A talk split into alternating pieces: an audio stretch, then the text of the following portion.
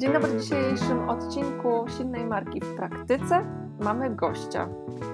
Gościa, właściwie można powiedzieć, że to jest rewizyta, ponieważ dzisiejszy gość gościł mnie w swoim podcaście jakiś czas temu, gdzie rozmawialiśmy o marketingu, a ponieważ prowadzi sprzedażowy podcast, to ja postanowiłam, i takie były założenia w ogóle od początku, że spotkamy się w marketingowym podcaście Silna Marka w Praktyce po to, żeby porozmawiać o sprzedaży.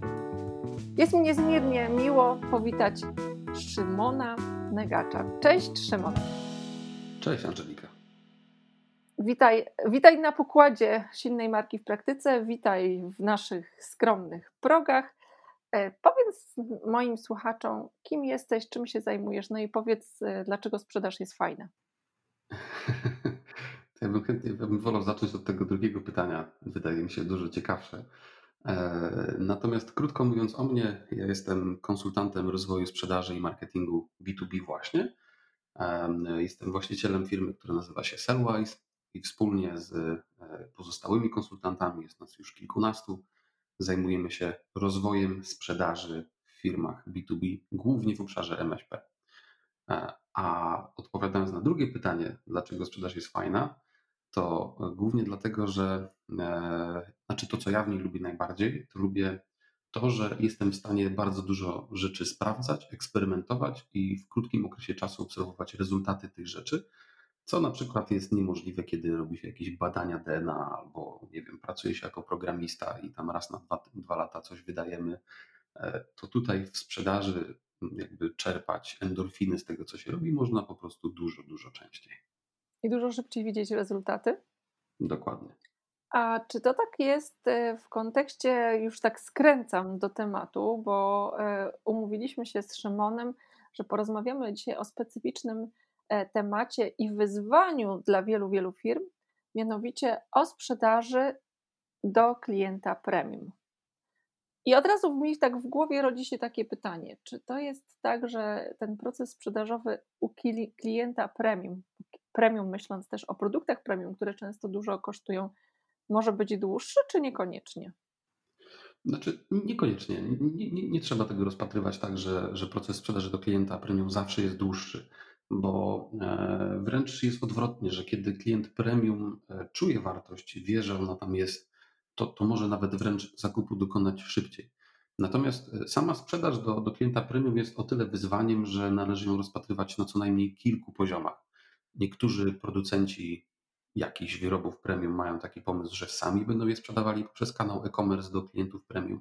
Niektórzy robią to bardziej w kanale tak zwanym bi tu bi tu si, w którym budują sieć dystrybutorów, jednocześnie komunikując do tego klienta premium.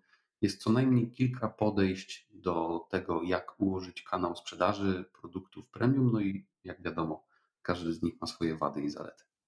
Ale w Twojej ocenie jakie największe wyzwania mają firmy, które właśnie w tym sektorze premium w Polsce sprzedają?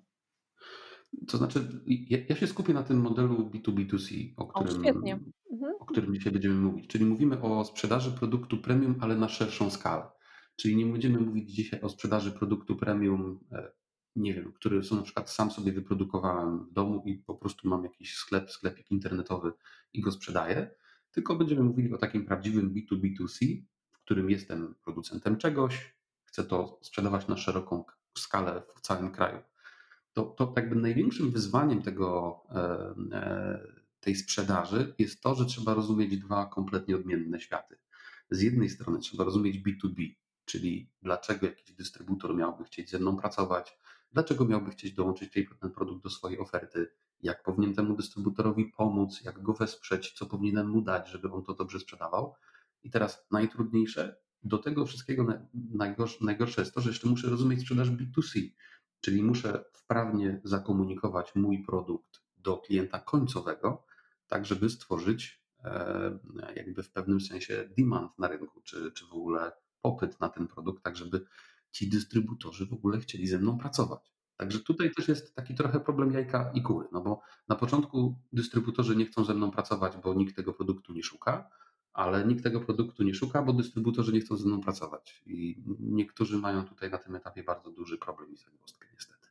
Czyli mo- za- za- należy założyć od samego początku, że tak naprawdę e, kiedy myślimy, ja produkuję, nie wiem, ekskluzywne e, torebki i sobie myślę, że dobra, to znajdę sobie dystrybutora i on rozwiąże mój problem, ponieważ zacznie te torebki za mnie sprzedawać i mieć za to pieniądze, w końcu mu za to płacę, a okazuje się, że to nie jest rozwiązanie mojego problemu, a właściwie początek tej drogi.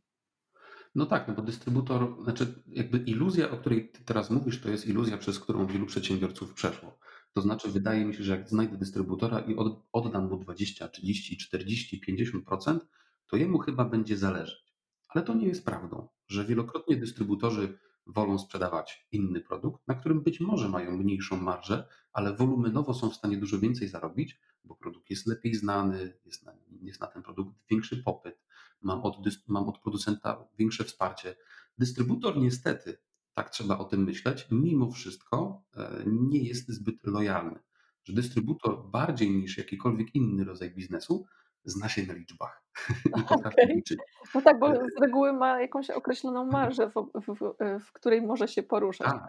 To tak, co tak, zrobić tak. w takim razie z twojego doświadczenia?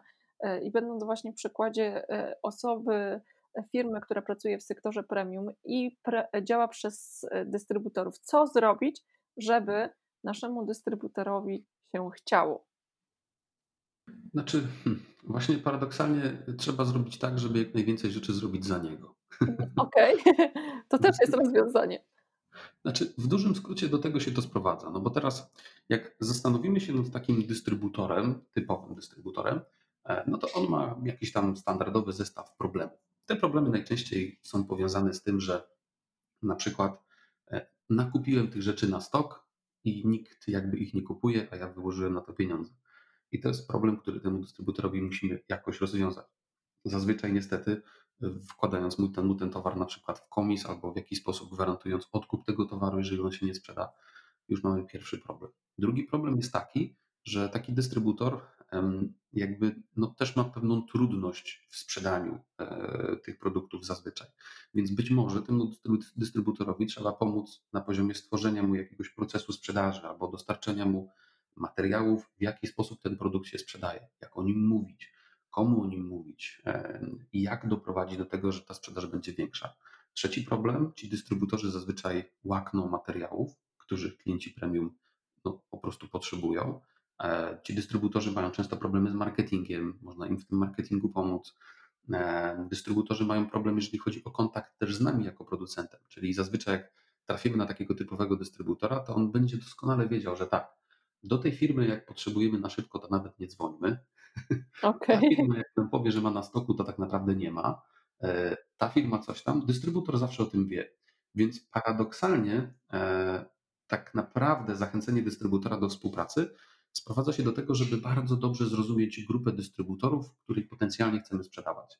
I czysto teoretycznie, jeżeli dobrze odrobimy tą pracę domową na zasadzie takiej, co my możemy dystrybutorowi zaoferować, żeby jemu się żyło łatwiej i zarabiało łatwiej, to najprawdopodobniej ten dystrybutor za nami pójdzie. Ale jeżeli dystrybutor nie wyczuje potencjału w produkcie, zobaczy, że marketing tego produktu jest słaby, że nikt się tym produktem nie interesuje, to jedynym sposobem, który znam, jest jakieś w ogóle oddanie wyłączności takim dystrybutorom i wspólne budowanie Tego, tego produktu jakby ze wspólnych budżetów na kraj, tak żeby ten dystrybutor mógł w przyszłości skorzystać. Tutaj jest taki przykład z rynku I T, gdzie jeden z dystrybutorów kiedyś polski zaprzyjaźnił się z taką nieznaną wówczas firmą, która się nazywała ESET. No i tam ESET próbował właśnie znaleźć dystrybutora w Polsce. Trafiła się firma, która produkuje płytki, to jest prawdziwa historia. Płytki I takie i... glazura? Tak, glazurę. Okej. Okay. No i oni powiedzieli, że, że dobra, możemy coś z tym zrobić i, e, i powiedzieli, że ale musimy wyłączność podpisać. No i oni podpisali wyłączność, wspólnie wybudowali ESETA w Polsce. Obecnie, jak pewnie sobie wyobrażasz, jest to potężna firma wybudowana na tej wyłączności z ESETem właśnie. Natomiast z drugiej strony pytanie, ile ESET stracił, e, oddając tą wyłączność tak wcześnie, to też jest trudne pytanie. Natomiast e, jakby kończąc odpowiedź w tym wątku, To, to co do zasady trzeba temu dystrybutorowi możliwie bardzo ułatwić życie na wszystkich obszarach, jakie jesteśmy w stanie sobie wyobrazić. To jest najlepszy możliwy sposób na to, żeby do tej współpracy doszło. Na pewno, na pewno nie wystarczy to, że wyślemy mu katalog mailem. Okay. I on tam ma sobie sam wymyśleć, jak to włączyć do oferty, jak to komunikować i tak dalej. To się nie wydarzy. Okej, okay, czyli mamy sytuację, w której obaliliśmy pierwszy mit i taką pokusę do tego, żeby sobie pomyśleć, mam świetny produkt, wrzucę go do dystrybutora i po prostu się położę, będę leżał. Nie, teraz musisz się nauczyć, jak pomóc temu dystrybutorowi, jak, jak, jak go zrozumieć, jak dać mu narzędzia, co wcale nie powoduje, że nie musisz się nauczyć rozmawiać ze swoim klientem. No i, i że tak powiem, jak mówiąc o tym modelu, można działać tutaj na dwie nogi, bo możesz z jednej strony i musisz chyba wręcz działać przez dystrybutora, ale z drugiej strony ta, ta twoja druga aktywność powinna powodować, że dotrzesz do tego klienta premium, będziesz mu potrafił z nim rozmawiać, będziesz potrafił właśnie stworzyć narzędzie dla, dla swojego dystrybutora. No i pytanie, co w twojej ocenie jest kluczowe w dotarciu do tych klientów premium, gdzie ten jeden kanał już mamy jakby zdefiniowany, jest dystrybutorem, no i teraz co my możemy zrobić, żeby do nich dotrzeć? To bardzo, ja lubię sobie wyobrazić taki prosty przykład, jak ludzie tłumaczą, znaczy próbują zrozumieć, czym jest to B dwa B dwa C, to ja zawsze podaję prosty przykład, na przykład marki Audi. To jest marka, która komunikuje do mnie, jako do odbiorcy prywatnego, strzelam w cudzysłowie do klienta premium, e- i jednocześnie generuje w ten sposób popyt, bo ja tego nie kupię w firmie Audi, tylko kupię to u lokalnego dystrybutora, mówiąc wprost. Więc trzeba się poczuć takim, taką marką Audi rzeczywiście. I ta marka Audi, jakby, jakby się na tym zastanowić, ma bardzo wprawnie zaprojektowaną swoją komunikację. Oni wiedzą, w które nuty uderzyć, wiedzą, w jaki sposób mówić o tym produkcie. De facto z dużą dozą prawdopodobieństwa większość słuchaczy obecnie, jak na przykład jedzie samochodem i popatrzy teraz na kierownicę swojego auta, zobaczy tam jakąś markę i zda sobie sprawę z tego, że tak naprawdę ktoś tą markę wam wdrukował marketingiem właśnie, komunikacją. Ktoś być może wybudował tutaj jakiś rodzaj emocji, który sprawił, że akurat takie auto kupiliście. Można też pójść w taki przykład jak chociażby Nike, które jest pewnie jednym z najlepszych przykładów budowania komunikacji do klienta końcowego na takim poziomie, że nabudzi emocje i jednocześnie również to dystrybutorzy sprzedają finalnie te produkty, a nawet dystrybutorzy na bardzo wielu poziomach zorganizowani, dystrybutor na Europę, na Polskę i tak dalej. I teraz, co jest najważniejsze w tej komunikacji do klienta końcowego, to to, znaczy takie wyzwanie, które, które ja dostrzegam, takie najsilniejsze, to to, że zazwyczaj twórcy, właściciele firm jakby wychodzą z takiego prostego założenia, które brzmi, no bo oni powinni chcieć to kupić, bo to jest fajne. Tak. tak. Albo to jest fajne, takie naprawdę fajne. Nie, bo ma I... najlepsze na rynku. No właśnie. No i teraz do tego klienta premium, tak, znaczy czysto, czysto teoretycznie możemy próbować się komunikować albo na poziomie emocji i, i tak jak robi to Audi i Nike, bo oni to robią na poziomie emocji właśnie, albo na poziomie jakichś konkretnych przewag, konkretnych funkcjonalności, konkretnych korzyści, które w jakiś sposób przewyższają te rozwiązania, które istnieją na rynku, czyniąc moje rozwiązanie rozwiązaniem premium tak naprawdę. I teraz no, czysto, czysto znowuż teoretycznie z kolejnej strony patrząc, ten, ten rodzaj komunikacji pewnie musi zależeć od tego, co dokładnie sprzedajemy. Bo zakładam, że jeżeli to będą piękne naszyjniki, to będzie to zupełnie inny kanał komunikacji, dużo bardziej wybudowany na emocjach. Jak będą to jakieś konkretne produkty, na przykład do ogrodu, które są produktami premium, to tutaj ta komunikacja i kanały tej komunikacji też się będą różnić. Z mojej perspektywy absolutnie najważniejsze jest to, że producent jakiegokolwiek dobra premium powinien najlepiej ze wszystkich podmiotów w kraju wiedzieć, jak, to się, jak, jak ten mój produkt się sprzedaje. Kto i dlaczego miałby chcieć z nami o tym produkcie rozmawiać. Czyli mówiąc wprost, wracamy do punktu wcześniej, to nie dystrybutor ma sobie to wymyśleć, bo on może sobie wymyśli, a może nie. To ja jako producent muszę doskonale zrozumieć, którymi kanałami, dlaczego oni chcą, testować pewnie przez rok, przez pół roku ten produkt i różne komunikaty dookoła niego, żeby sprawdzić te, które są rzeczywiście najbardziej skuteczne i te, które rzeczywiście generują taki prawdziwy, prawdziwy popyt. Szymon, zrobiłeś świetny wstęp do tego, żeby porozmawiać o konkretnym przykładzie. Wspomniałeś o ogrodzie, więc proszę bardzo, oto jest przykład produktu premium, basen w ogrodzie. Wyobraźmy sobie sytuację taką, że mamy firmę, która produkuje właśnie baseny ogrodowe. No i jak poukładać tą sprzedaż? Tak, ale w, ty, w tych basenach, o których będziemy mówić, nawet jest tak, że mm, premium w tych basenach ogrodowych jest to, że one są drewniane. Że to nie są baseny gumowe, które sobie stoją i tam można je kupić na przykład w Leroy Merlin, tylko to są piękne, drewniane baseny, które jakby wpisują się w architekturę ogrodu. I e, na tym polega e, ten ich aspekt premium. I pytanie brzmiało, powtórzysz? Jak sobie tą sprzedaż poukładać? Jak ją zaplanować? Okay. Od czego byś zaczął? Co byś zaczął testować? Bo chyba dalecy jesteśmy, ja przynajmniej w tym podcaście, od mówienia moim słuchaczom, jak mają żyć. Raczej od pokazania pewnych możliwości i zrozumienia, dlaczego to może być bardziej skuteczne, a inne mniej skuteczne, a później świadomie podjęcia decyzji. No dobra, to, to mówiąc wprost, jeżeli produkuję drewniane premium baseny, to z dużą dozą prawdopodobieństwa mógłbym założyć teraz, że raczej wy jako słuchacze na co dzień nie szukacie drewnianych basenów premium do ogrodu. Podejrzewam, że głównie dlatego, że nie wiecie, że można taki basen po prostu w ogrodzie mieć. To prawda, szczególnie w naszym klimacie. No właśnie. No i to jest pierwsze wyzwanie akurat w tym konkretnym produkcie premium. Czyli jeżeli jestem producentem tych drewnianych basenów, to pierwsza rzecz, którą zrobiłbym, to rzeczywiście zanim w ogóle pewnie zacząłbym je produkować, to wyszedłbym na bardzo dużej próbie do klientów końcowych i, i sprawdził, co się dla nich liczy. Że dla przykładu jakąś wartością, jak się zastanawiałem nad tymi drewnianymi basenami, może być to, że one są Um, są po prostu ładniejsze. Natomiast to jest wartość czysto subiektywna. Inną wartością może być to, że te drewniane baseny mm, w pewnym sensie dłużej, jakby dłużej będą służyły w naszym ogrodzie niż te tradycyjne gumowe baseny. Inną wartością może być to, że one są po prostu bezpieczniejsze dla dzieci. To znaczy e, nie da się tego basenu przeciąć, nie da się do niego wejść, bo to jest basen stojący. Jeżeli zabierzemy od niego drabinkę, zakładam, że jest jakaś określona część korzyści. I w tym przypadku warto odrobić takie ćwiczenie, które nazywa się krzywą wartości. To jest ćwiczenie po angielsku value curve. To jest ćwiczenie, które bardzo dobrze pomaga sobie usystematyzować myślenie o tym, jak ułożyć pozycjonowanie naszego produktu. Bo teraz jak sobie rozpatrzymy same baseny, to okaże się, że klienci pewnie oceniają te baseny przez pryzmat kilku czynników. Załóżmy, że pierwszym czynnikiem jest estetyka. I estetyka tego drewnianego basenu jest na dużo wyższym poziomie niż tego tradycyjnego gumowego. No tak, to musi wyglądać, nie? No, jak ktoś przyjdzie z wizytą, no to nie może.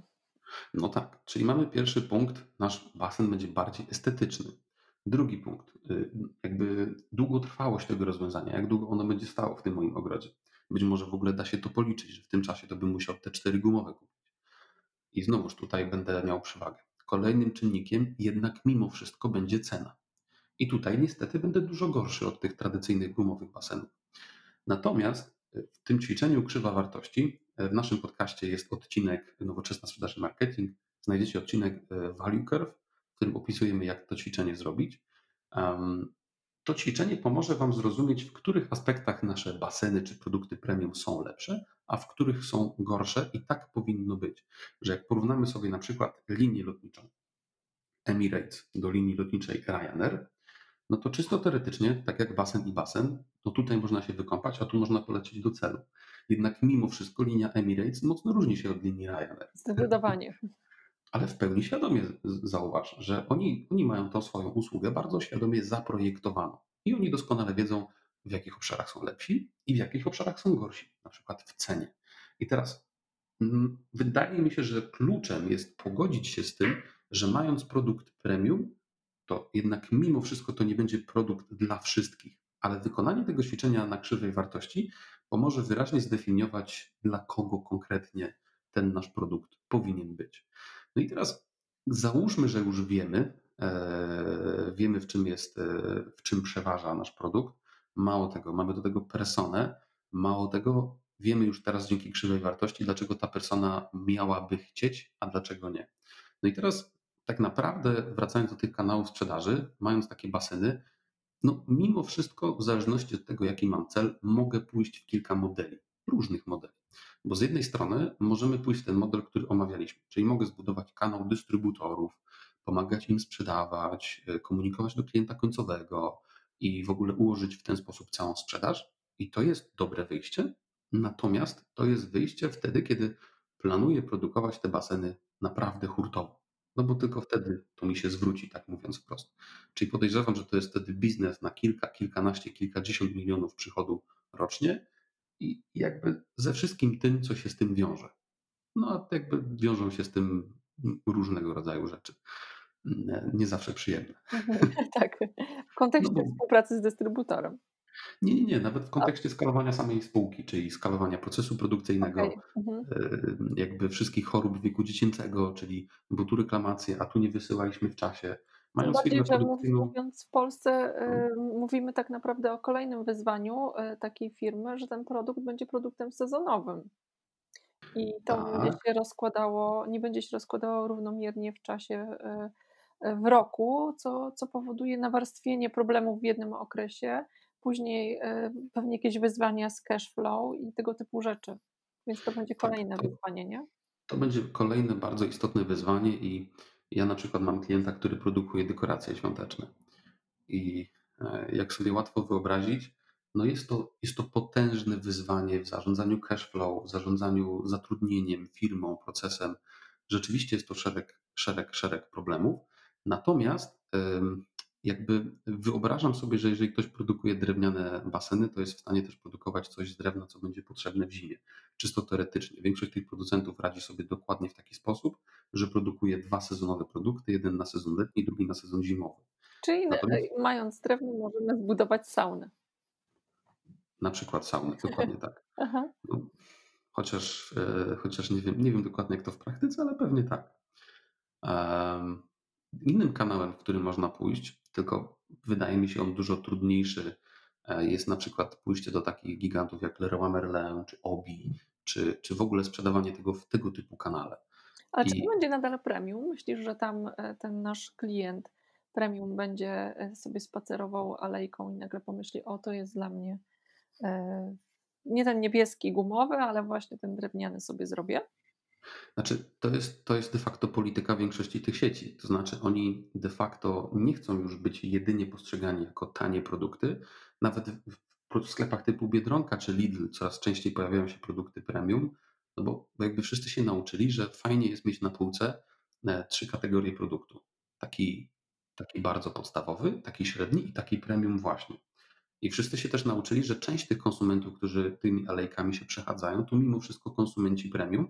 Natomiast ten kanał sprzedaży z kolei wiąże się z szeregiem bardzo niefajnych rzeczy, polegających głównie na tym, że poddajemy się w pewnym sensie dyktaturze takiego podmiotu. To jest partnerski układ, ogólnie mówiąc. Najczęściej nie. Mało tego, oni mają tendencję do bycia, jakby do zastępowania tego produktu własnym produktem po pewnym czasie. Mhm, czyli tak naprawdę twój produkt służy do torowania i udrażniania kanału, kanału sprzedaży i zdobycia klientów, a później bach, wchodzi cały na biało produkt X. No dokładnie. Ale teraz wyobrażając sobie kanał sprzedaży, który jest nieco być może prostszy, ale z drugiej strony na przykład dobry do mniejszej skali, on też się może łączyć z poprzednimi. To jest sprzedaż taka bardzo, bardzo pośrednia do projektantów czy wykonawców różnych obiektów. To spotykamy to bardzo często u producentów. Na przykład naszym klientem jest największy polski producent lamp, który bardzo szeroko współpracuje z projektantami, którzy te lampy wrysowują po prostu w różnego rodzaju projekty. Mhm. Tak, naszym drugim klientem jest największy w Polsce producent systemów wentylacyjnych i tam również jest proces sprzedaży do projektantów, którzy wrysowują te systemy wentylacyjne do projektów w linii prostej. I tutaj również w przypadku basenów premium ten kanał wydaje się być idealny, dlatego że projektant projektując nieruchomość, projektując coś dla swojego klienta, doskonale wie, czy to jest klient premium, czy nie. I jakby wartość dla projektanta z tego jest oczywista w pewnym sensie, bo to rozwiązanie jest fajne, innowacyjne, jest nietypowe, może wzbudzić emocje u jego klienta. Będzie może się pewnie wyglądało na projekcie. Będzie dokładnie Instagramie, tak. Na Instagramie. Będzie projekt robiła, będzie łatwiej robotę. Sprzedać. Tak, dokładnie. Mhm. Więc ten kanał wydaje mi się wtedy idealny do tego, żeby, żeby, żeby być może robić to na mniejszą skalę, ale równie skutecznie. Niestety on się wiąże z czymś, z czymś trudnym, bo tych projektantów zazwyczaj musi być wielu, oni są mało przewidywalni, czasami zaprojektują, czasami nie. Dosłownie powinienem dotrzeć do setek projektantów, żeby mieć taki, nazwijmy to, zdrowy kanał przychodów, w którym oni rzeczywiście zamawiają. No i nie można zapomnieć o tym, że bardzo, bardzo można temu kanałowi pomóc, budując dla takiego projektanta czy projektantów po prostu taki program lojalnościowy. I nie jest to żadną rzadkością, wręcz w wielu przypadkach ci projektanci tego zwyczajnie oczekują, mówiąc, mówiąc wprost. I ostatnim kanałem, ale last but not least, tak można o tym powiedzieć, jest oczywiście samodzielny e-commerce.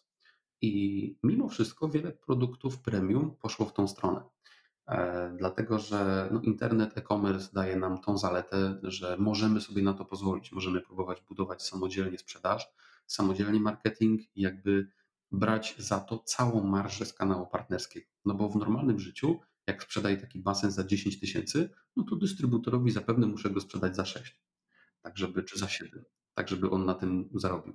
Ale kiedy sprzedaję to samodzielnie w e-commerce, no to z dużą dozą prawdopodobieństwa cała ta kwota wtedy przejdzie do mnie. Natomiast równocześnie przejdzie na mnie całe obciążenie związane z tym, że muszę obsłużyć klientów, muszę obsłużyć, uwaga, przede wszystkim logistykę, bo to ona jest największym wyzwaniem w praktyce.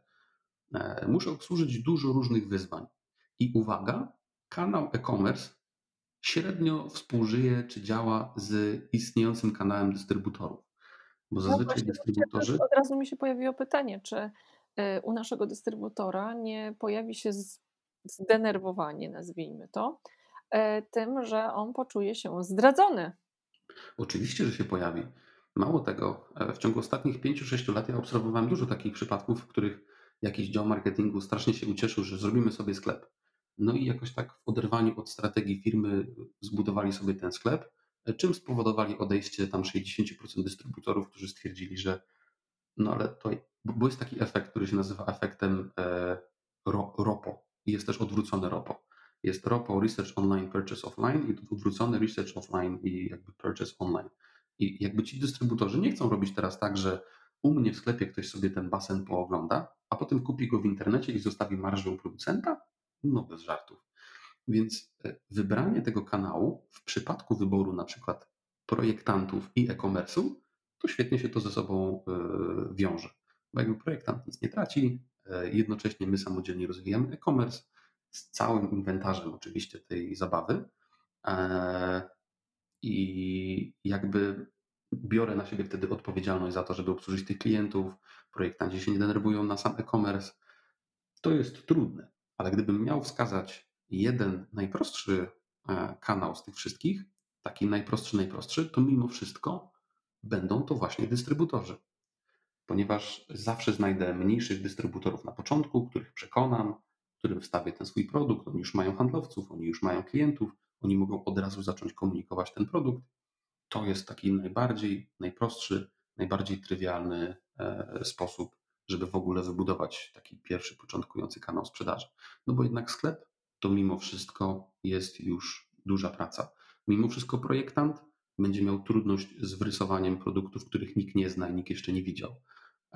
Mimo wszystko Leroy Merlin i tego typu podmioty mogą nie chcieć rozmawiać głównie ze względu na to, że jak przyjdzie do sprawdzenia możliwości produkcyjnych, to się okaże, że, że po prostu są za małe dla nas jako dla tak dużego podmiotu.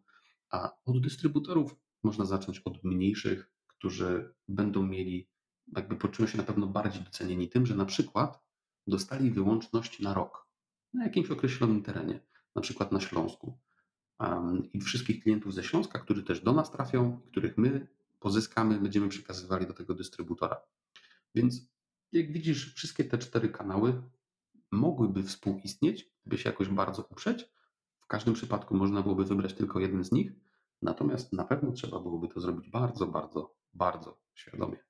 Dobrze, ale wiesz co, to, czyli z tego wyłoniła nam się pewna ścieżka, która później może mieć dwie nogi, a rozwijając nogę e-commerce może oznaczać, że ta początkowa zniknie, natomiast patrząc na, myśląc o osobie, o firmie, która chce sprzedawać do sektora premium, w tym modelu, o którym powiedziałeś bi tu bi, bi tu si, to jeżeli miałabym wybrać dystrybutora, to na co zwrócić uwagę? Z Twojego doświadczenia, jakie są takie elementy krytyczne, takie miejsca, w które należy zaglądać, żeby się nie pomylić we współpracy z dystrybutorem i żeby dać sobie większą szansę na sukces? To jest świetne pytanie. Jest jeden rodzaj dystrybutora, którego trzeba unikać. Jak o właśnie. Ja miałem okazję być na jednym, bo ja jestem też jako Sellwise, jestem dystrybutorem niektórych rozwiązań. W kilku przypadkach nawet największym w Polsce. No i byłem na jednym z takich spotkań, na jednym z takich spotkań dystrybutorów. Było ich dokładnie rzecz biorąc dziesięciu. Takie spotkanie odbywa się co miesiąc i tam producent jakby szkoli nas, dystrybutorów z produktu, podpowiada różne rzeczy, rozwiązania i tak dalej. No i rzeczywiście byłem na takim spotkaniu, na którym było dziesięć firm, potem rozmawiam z prezesem, to jest duża spółka, warta ponad pół miliarda złotych. Rozmawiam z prezesem i on mówi, nawet ja go pytam, ilu z tych dystrybutorów, co tu przyjechali, cokolwiek sprzedaje? No i on mówi, wiesz co, mamy to policzone, średnio jeden na dziesięć. Ojej, to tylko ty tam sprzedawałeś? Tak. No i, no i problem, nie? I, i ten pierwszy, taki najbardziej... najbardziej, dystrybutor, którego powinniście się najbardziej wystrzegać, to jest dystrybutor, który wypowiada takie zdania.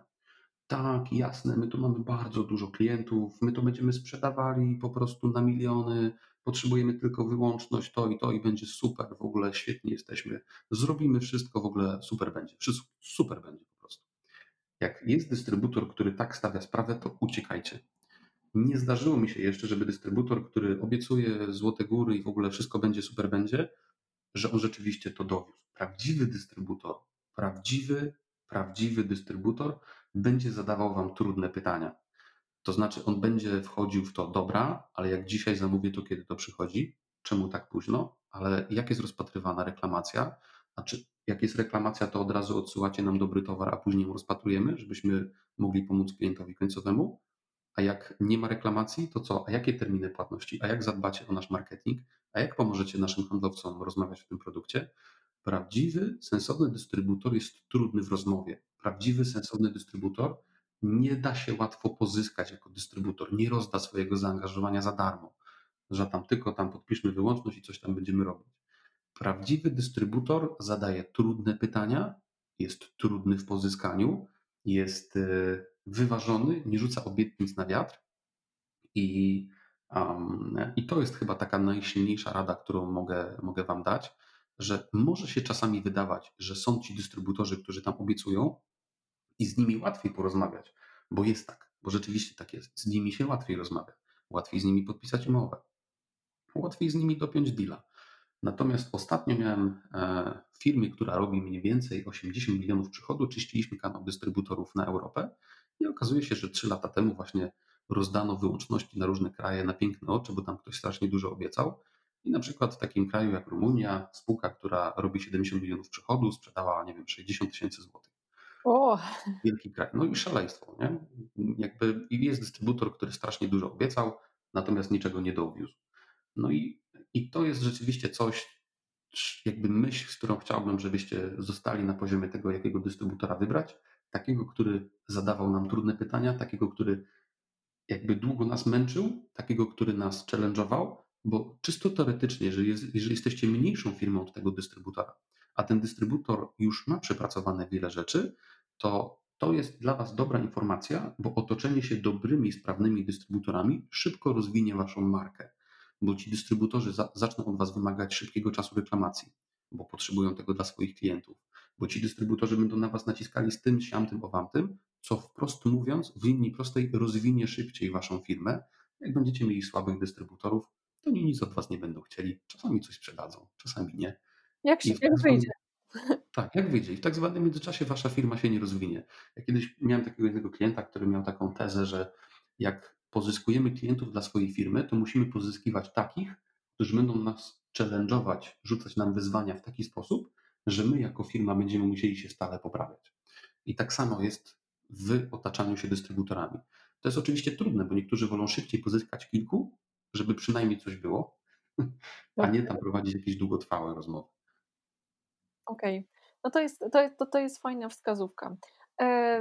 Ponieważ tutaj miksujemy marketing ze sprzedażą, a też świetnie, świetnie poruszasz się w tematach marketingowych i jesteś dla mnie przykładem, tak, tak jak ja mówię o sobie, że jestem marketerem nawróconym na sprzedaż, tak myślę sobie, że ty jesteś takim przykładem sprzedawcy, który jest jednocześnie dobrym marketerem.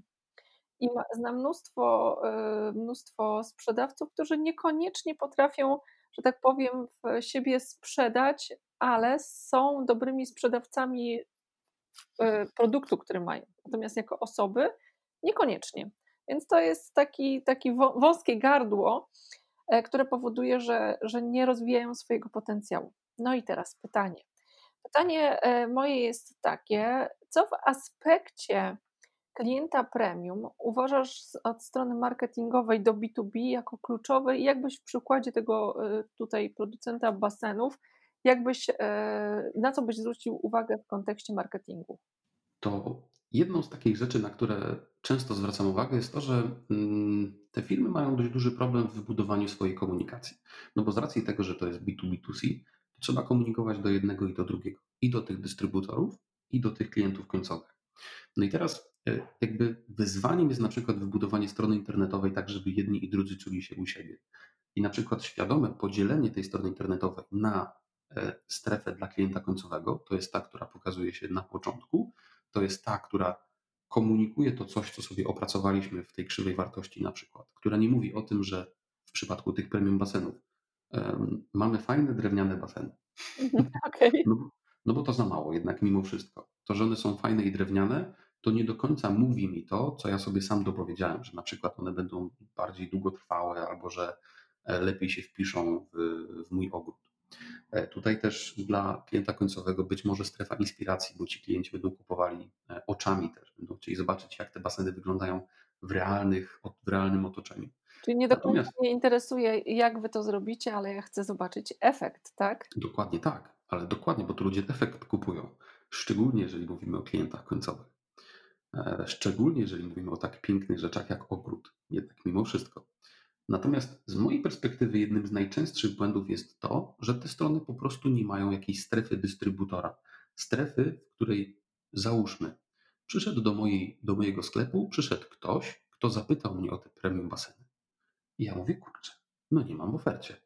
Przyszedł drugi ktoś, nasz marketing działa i zapytał o premium baseny. I kurczę, no nie mam. I googluję, szukam, znalazłem stronę i jeżeli tam jest strefa dla, dla dystrybutora, która wprost mówi o tych korzyściach dla dystrybutora. To znaczy, przygotujemy Ci materiały, nauczymy Twoich ludzi sprzedawać, e, będziemy Ci szybko dostarczać, nasz proces reklamacji jest szybki, na naszych produktach marża jest wysoka i świetnie te baseny dosprzedają się do tego, do tego, do tego, do tego i do tego. Warto mieć to w swojej ofercie. To najczęściej jednak mimo wszystko dostrzegam silny brak takiej strefy, w której jakby dystrybutor mógłby się sam odnaleźć.